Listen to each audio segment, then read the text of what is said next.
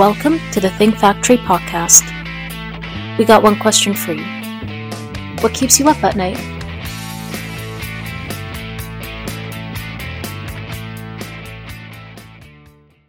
Welcome back to the Think Factory podcast powered by OGC Solutions. And I'm Chris Santomassimo, your host.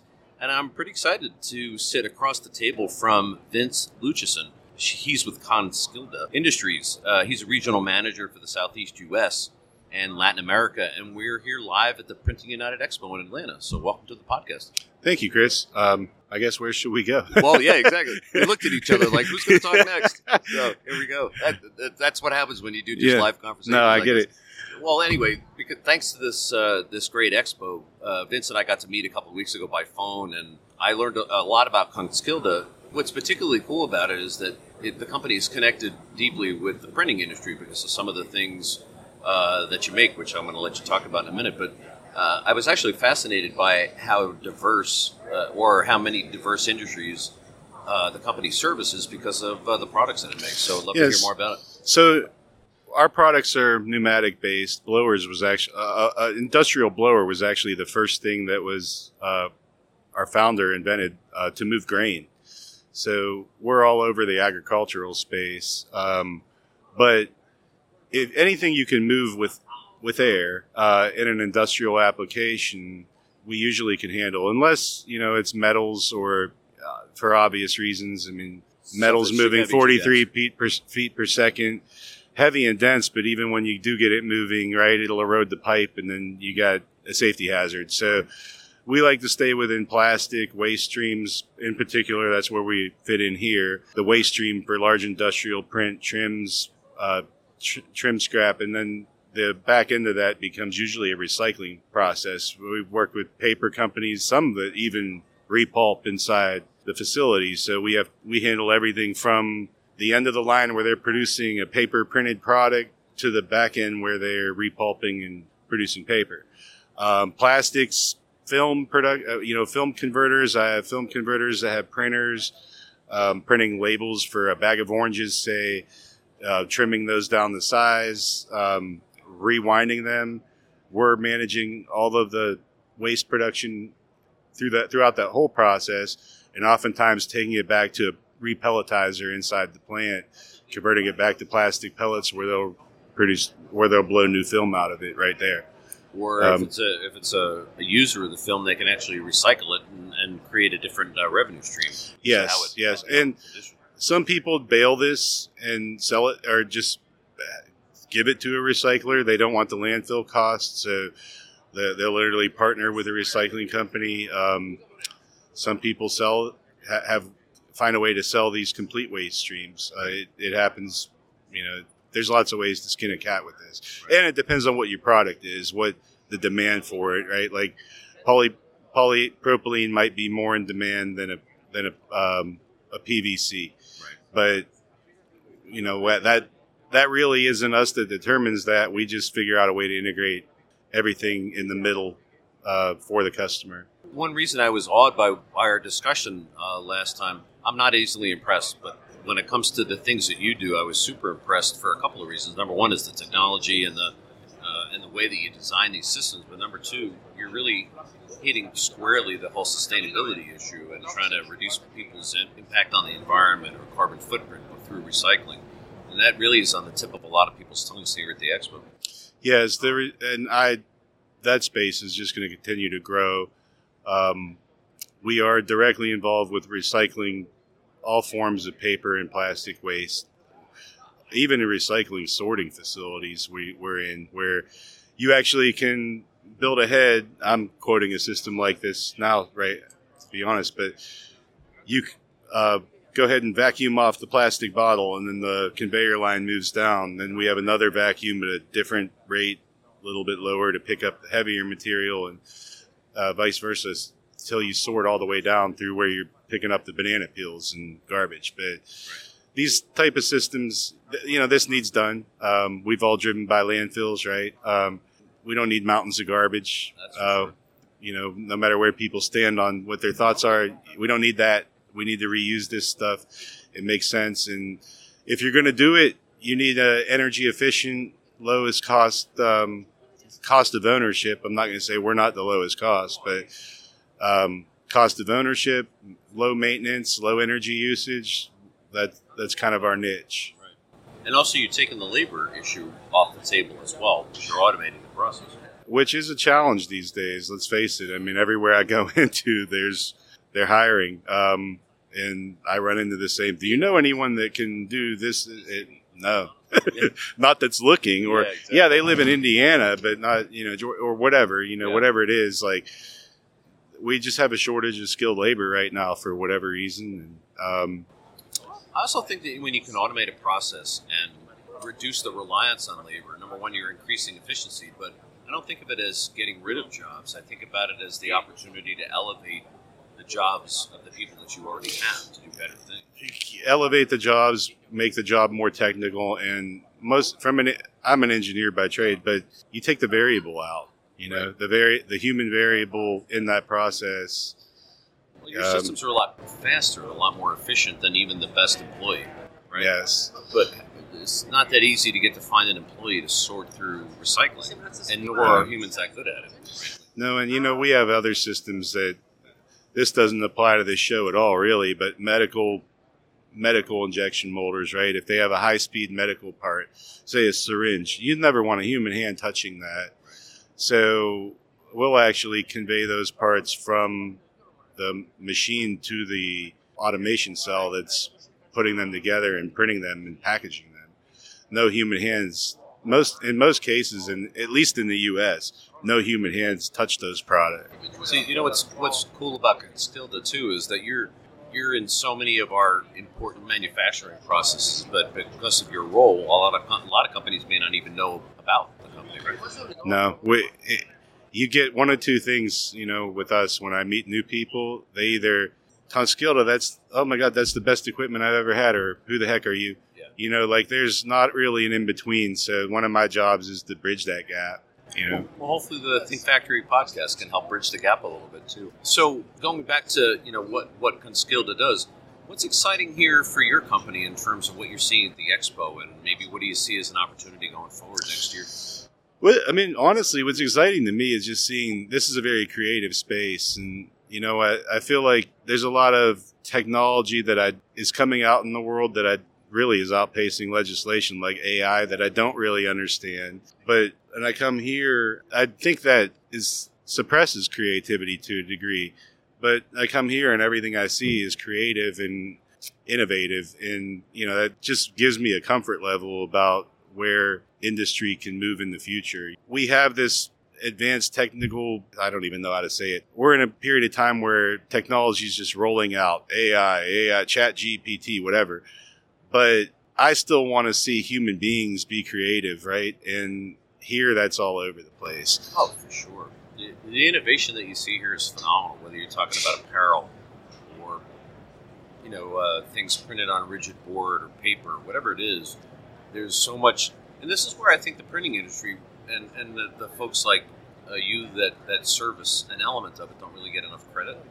Folks can understand the technology that goes into creating a package creating a mailer in, in, the, in the form of direct mail. Um, it's, it's frankly amazing. Uh, it's it may not seem sexy to somebody who's used to writing apps for an iPhone, maybe like yes. a kid. But there's so many engineering challenges or engineering opportunities and artistic opportunities in print for me. If people knew what went into a lot of the things they just open up and throw away, yeah. they might look at everything completely different. You know, that's one of the big pluses of being in industry, and I came from industry, but in this position, I get into industries I've never had been in before, like printing and large paper converting, etc. But even dog food manufacturing. Um, coming from the plastics and electronics world, I never saw most of that and you kind of when you see what how in depth and the engineering that is behind some of these systems three three and four story tall extruders that the film begins with and then it ends up on a roll getting printed um, in the bag that your oranges are held in you yeah. know like it's it is fascinating that's what i say about packaging and direct mail in particular it's the people just take it as uh, a given that this happens you know and don't appreciate the process and it's the first thing that you throw out when you open up the product. Yes. When you open up the mail, right?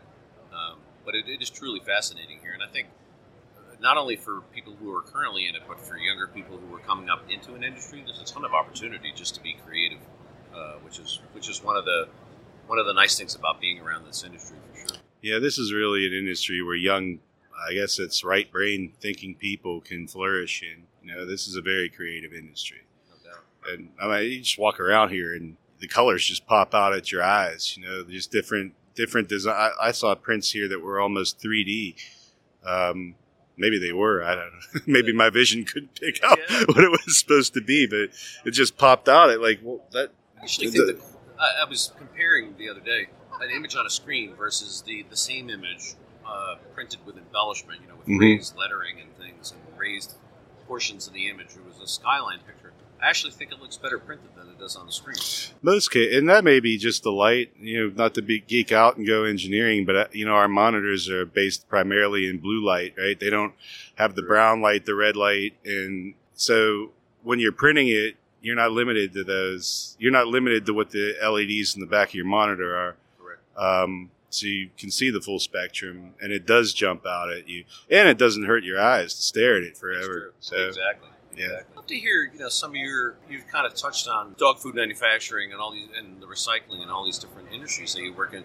I'd love to hear some about some of the, the projects that Kongskilde is working on now, or maybe that you're in the middle of too, that folks will find right right now i'm working on a very large project for a new uh, factory that makes uh, paper products um, paper consumable products for your kitchen i think i could say it just paper plates and it's a very large converting line you know it starts starting with sheets rolls of 28 weight paper or 18 18 weight actually down to uh, tens of thousands of 12 inch paper plates a minute. And there's a matrix involved in that, a continuous matrix that we're going to pull away and then shred in line, convey it back, discharge the air, filter the dust, and then convey that paper waste back to a repulping machine where they're going to repulp and right outside. right on site. Yeah, They'll- they produce the rolls of paper on site. Crazy. So you really you're able to get the entire chain, the entire supply chain in one site. right? Yes, and a, a true zero waste product stream. Yeah, all their waste is reused. Do, do you, are you also factoring in the, the, the good benefit of not having to truck the waste to another facility and reprocess it and bring it back to the to the facility? that's I'm- got to be I'm- something interesting too. that that is in the thought process when they lay out a factory like this. Uh, that is calculated. Yes, They, Uh, they must be doing the printing on site too for the images and designs on the plate. I believe so, but we're not at that point yet.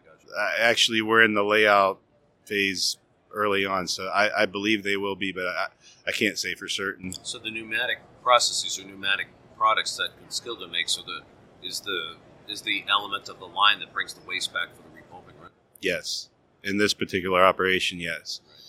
But you know, we don't always work with just waste. Sometimes we work with finished product, like the syringe example I gave you. But um, in this case, yes, so all waste back to repulping. Uh, true zero waste system. Uh, I mean, I guess there's dust, right? But we filter that. You can't. You can never really have zero. You're going to produce something Pretty that to, yeah, pretty to close. that, Yeah. Yeah. What's interesting to me too is things that may have been ignored or landfilled or and wasted. You're able to really recover all of that and minimize the impact. The yes, operation, which is yes, yes. And we do the same thing in plastics operations. Um, a lot of the larger plastics producers now repelletize their material in house and just so then they they control the whole thing. They they're taking all their plastic waste in a system like ours, taking it back to a repelletizing line, extruding it. That extruders have a water jet, cut their pellets, and they run those pellets with virgin pellets and make new film through the whole. You know, the whole process is literally zero waste interior. And I think that's the way the future has got to be. It's the way the past should have been, to be honest. Like, People just uh, didn't have the technology Yes. and maybe a little lazy sometimes because it was cheap, right? Well, you know, in engineering school in the 90s, at least, I don't know what, I don't keep up with what they're teaching people now, but we looked at waste streams. It's like, okay, I, what are my byproducts? Can I sell them? Can I reuse them? You know, like, in, you know, everything else aside, this just makes economic sense. What do you want to throw something away that you could sell or reuse? Why, why would you want to landfill it? I mean, you know, environmental impact aside, it's bottom line for your company. You know, so it, it's a it's like a 360 win all the way around. You you take the environmental impact away, you make more more of a profit, and you're controlling these streams. So I, it, it doesn't it doesn't make sense not to do it. Really, yeah, for sure. Yeah, but without the technology that Kongskilde uh, provides, some of this wouldn't be possible. I think. Right? Definitely not with pneumatics. No, I mean it would be a lot more archaic, a lot more labor intensive. Any other great projects on your on your calendar or your agenda? I had quite a few. Um, I, have a lot, a lot of Latin. I have a large Latin American project I'm working on right now on a recycle operation. That's a sorting facility, kind of like what I explained earlier. And these are really challenging because you really don't know what is going to get dumped in, and you're after bottles, you're after plastic bags, um, and then you know, kind of the organic heavy waste and when I say organic, I mean organic like plant, like banana peels, um, or you know, a wet paper towel or something that which that can be picked up and used too. But you there's you have to be able to. I'm after A, B, and C, and then we're to let everything else fall off the end of the conveyor and we may be able to use a manual sorting process or a washing process to get some of that, but they have to define what they want, and you know, then we have to be able to engineer what can we work out. You know what what can we do and what what can't we do? You can't do everything, right? right. You, you, can't automatically sort everything. You, you literally with technology today, at least to my knowledge, you you can't dump a trash bag or a um, dumpster, yeah. a trunk load into a thing and come out with 40 cans of everything sorted individually. Uh, to my knowledge, that tech doesn't exist right now. So we have to do what we have, what we can with the tech we have, and sort out what's important. The plastic, obviously, you want to get all the plastic and paper is usually what you're after. And then, to the extent you keep some bottles and cans out of the out of the landfill, even better, right? Yes. I think that's tremendous. I mean, the I don't know if it's part of your thinking all the time, but the you know you're doing good work uh, in, in enabling municipalities and people to be a little bit better on the planet. So I think that's on top of everything else. I think that's an amazing message. Oh, I think it's awesome. Yeah, yeah, definitely. Like I've always, you know, I mean, I'm an outdoorsman, so you know, I go outside and I see if I'm fishing and I see a plastic bag in this stream, I'm not happy. yeah, and you're, gonna, and you're, gonna, take it out. exactly. Yeah. Well, when that doesn't kill some wildlife. Yeah. So like, I want that reused, and you know, um, I want the cleanest air and cleanest environment possible, cleanest water. It's probably the one that is mo- you know yeah. the most important to me. But you know, like we we need to think about these things. We have to be better stewards of the planet. We have been bad stewards of the planet. Yeah. Um, some some of it's a learning process, and as I said, some of it is lack of lack of efficient technology until now. So yes, pretty amazing stuff. But problems drive technology, and you know, here we go. Right. So necessity and the mother of invention uh, saying, right? Yes, exactly. For sure. Well, you're a heck of a steward and a, and a spokesperson for the company. You got me excited about it. Hope that people listen uh, and, and think about Kongskilde as a as an option for their factories. For Thank sure. you. I appreciate that. It was a lot of fun. So, it was. As I, have said, I, I, end up learning more uh, from these podcasts than I than I am able to share myself. So I appreciate you introducing me to the industry too. Thank you, Chris. I you, appreciate you the time. Oh, it was great. So just to just to recap, this was Vince Luchison from Conskilda Industries, and he's the regional manager in the Southeast uh, USA and Latin America.